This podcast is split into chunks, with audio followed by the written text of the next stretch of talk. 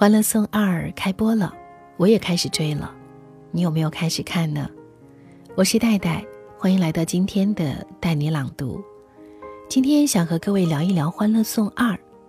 在《欢乐颂》第一季当中，因为阶级三观问题引发社会广泛的讨论；而在二当中，关母劝关雎儿相亲时候的一句“婚姻就是战场，是女人的战场，你不上，随时就有人上”。而邱莹莹将被男友应勤及其家人挑剔贞操的问题，樊胜美王百川因为房子问题而陷入情感危机，这样的一部现实主义题材剧，触碰到了现实，是带有刺痛感的。而在《欢乐颂二》当中，第一集安迪就换了七套衣服，引发了大家的广泛关注。据说《欢乐颂》五美这五个人设在现实生活当中。很多人都能够找到自己的影子，不知道你找到了吗？今天和各位分享的是李小艺的文字。他带我们走进安迪，这个让很多人又羡慕又嫉妒的女性。他会告诉我们，我们和又忙又美的安迪之间差了这三个好习惯。《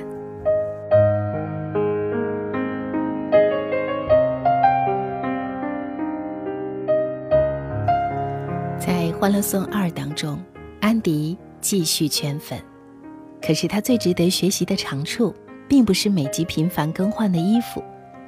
就像真正的女强人，不是态度傲慢、行为强势，而是专业出众、给力却不霸道、美丽而不犀利。所以，安迪是很多女人的梦想。她的三项重要能力尤其值得学习。晨跑是安迪最重要的习惯之一。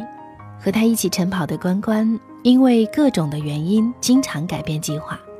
但是更忙的安迪却雷打不动。据说，美国股神巴菲特在选择接班人的时候，跑步成绩也是被列入考量的重要标准。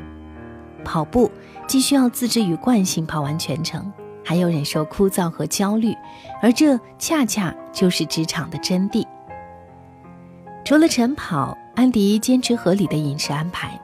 她是《欢乐舞美》当中吃零食、宵夜镜头最少的，在食物面前保持节制究竟有多难，所有女人都明白。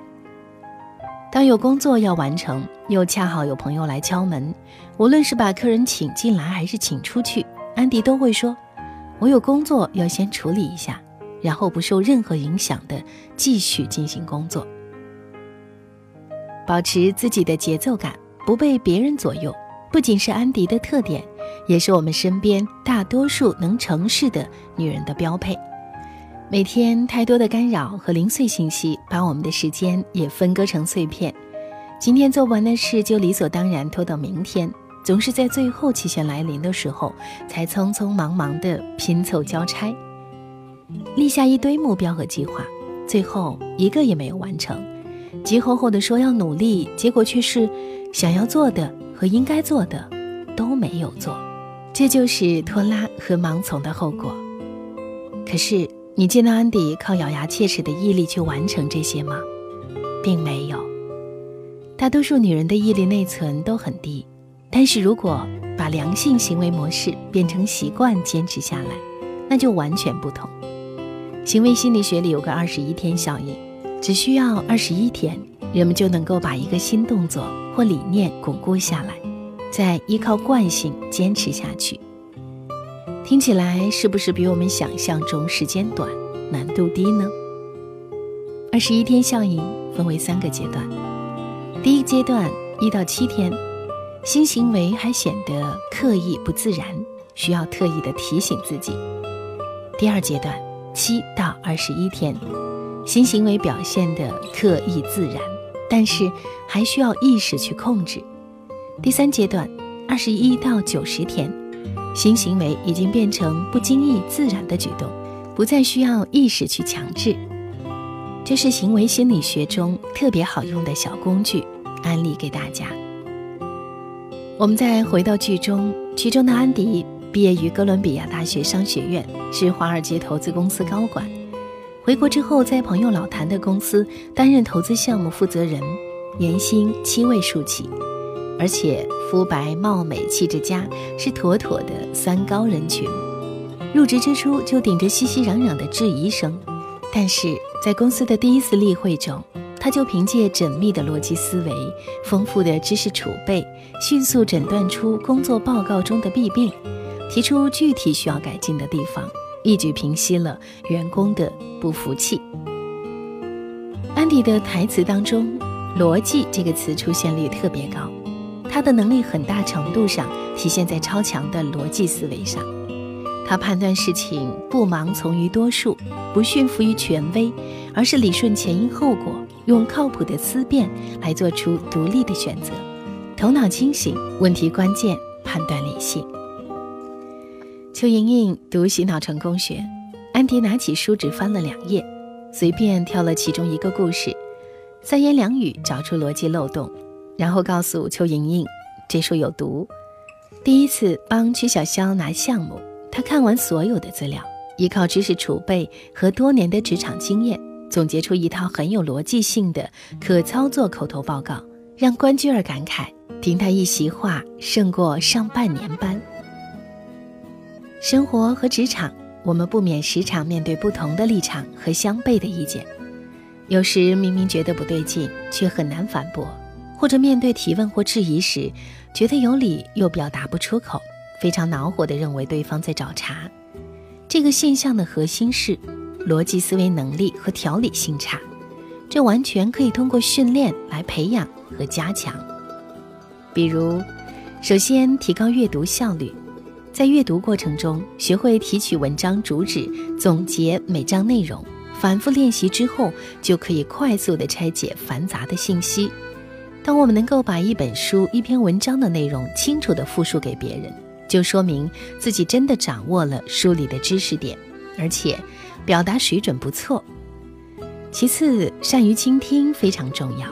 开会时，仔细聆听每位同事的发言和工作汇报。梳理他们的思路和主旨，工作中听清别人说的话，听懂话外音，才能明白别人真正的意思。另外，锻炼口头表达能力。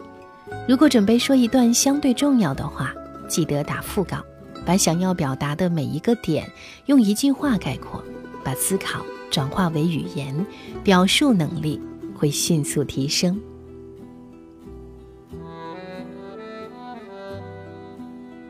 另外，得体加美丽也是女人的通关密码。在美丽和得体之间，安迪选择得体，在得体的基础上，安迪保持美丽。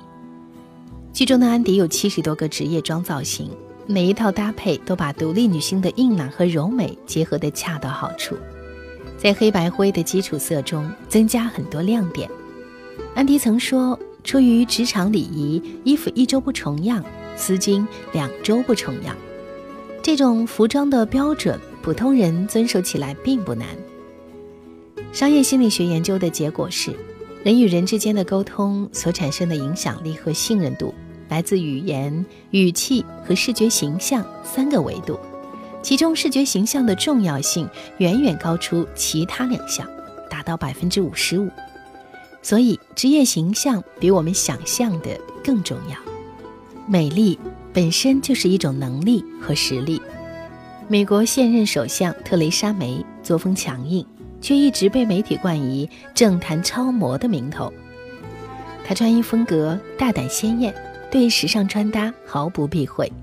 其中最吸引公众注意的是她的鞋子，从豹纹高跟鞋、斑马纹平底鞋到尖头鞋、铆钉靴等，不一而足。特蕾莎接受《邮报》采访时说：“我总是告诉女性们，做自己，不要把自己束缚在既定模式里。如果你的个性需要透过着装来彰显，那就让你的着装将它们表达出来。”特蕾莎和安迪都在得体基础上坚持展现个人风格，他们像男人一样果断，又像女人一样美。这或许才是雌雄同体。真正的含义。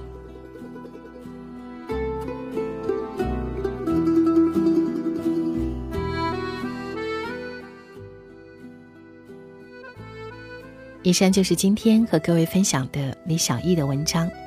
不知道你有没有追《欢乐颂》？在《欢乐颂二》当中，你最喜欢谁？最喜欢哪一段故事呢？欢迎你在带你朗读的微信公众平台上和我来聊一聊。我是戴戴，在带你朗读，等着各位。晚安，亲爱的。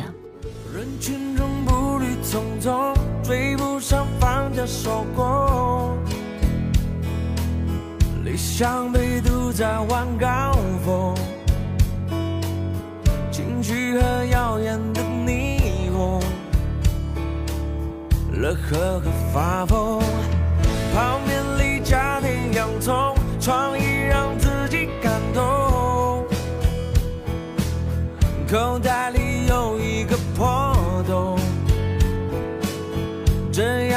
笑话要留给疲倦时放松。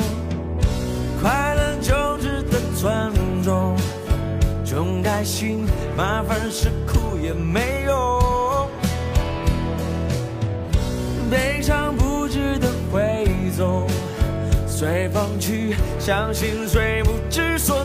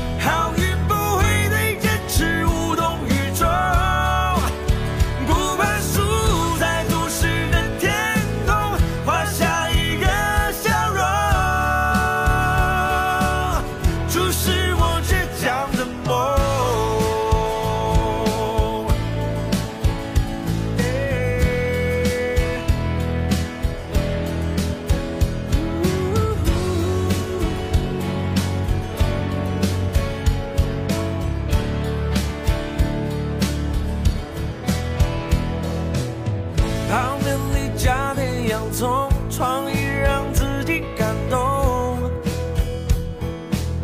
口袋里有一个破洞，这样的笑话要留给疲倦时放松。快乐就值得尊重，穷开心，麻烦是苦也没用。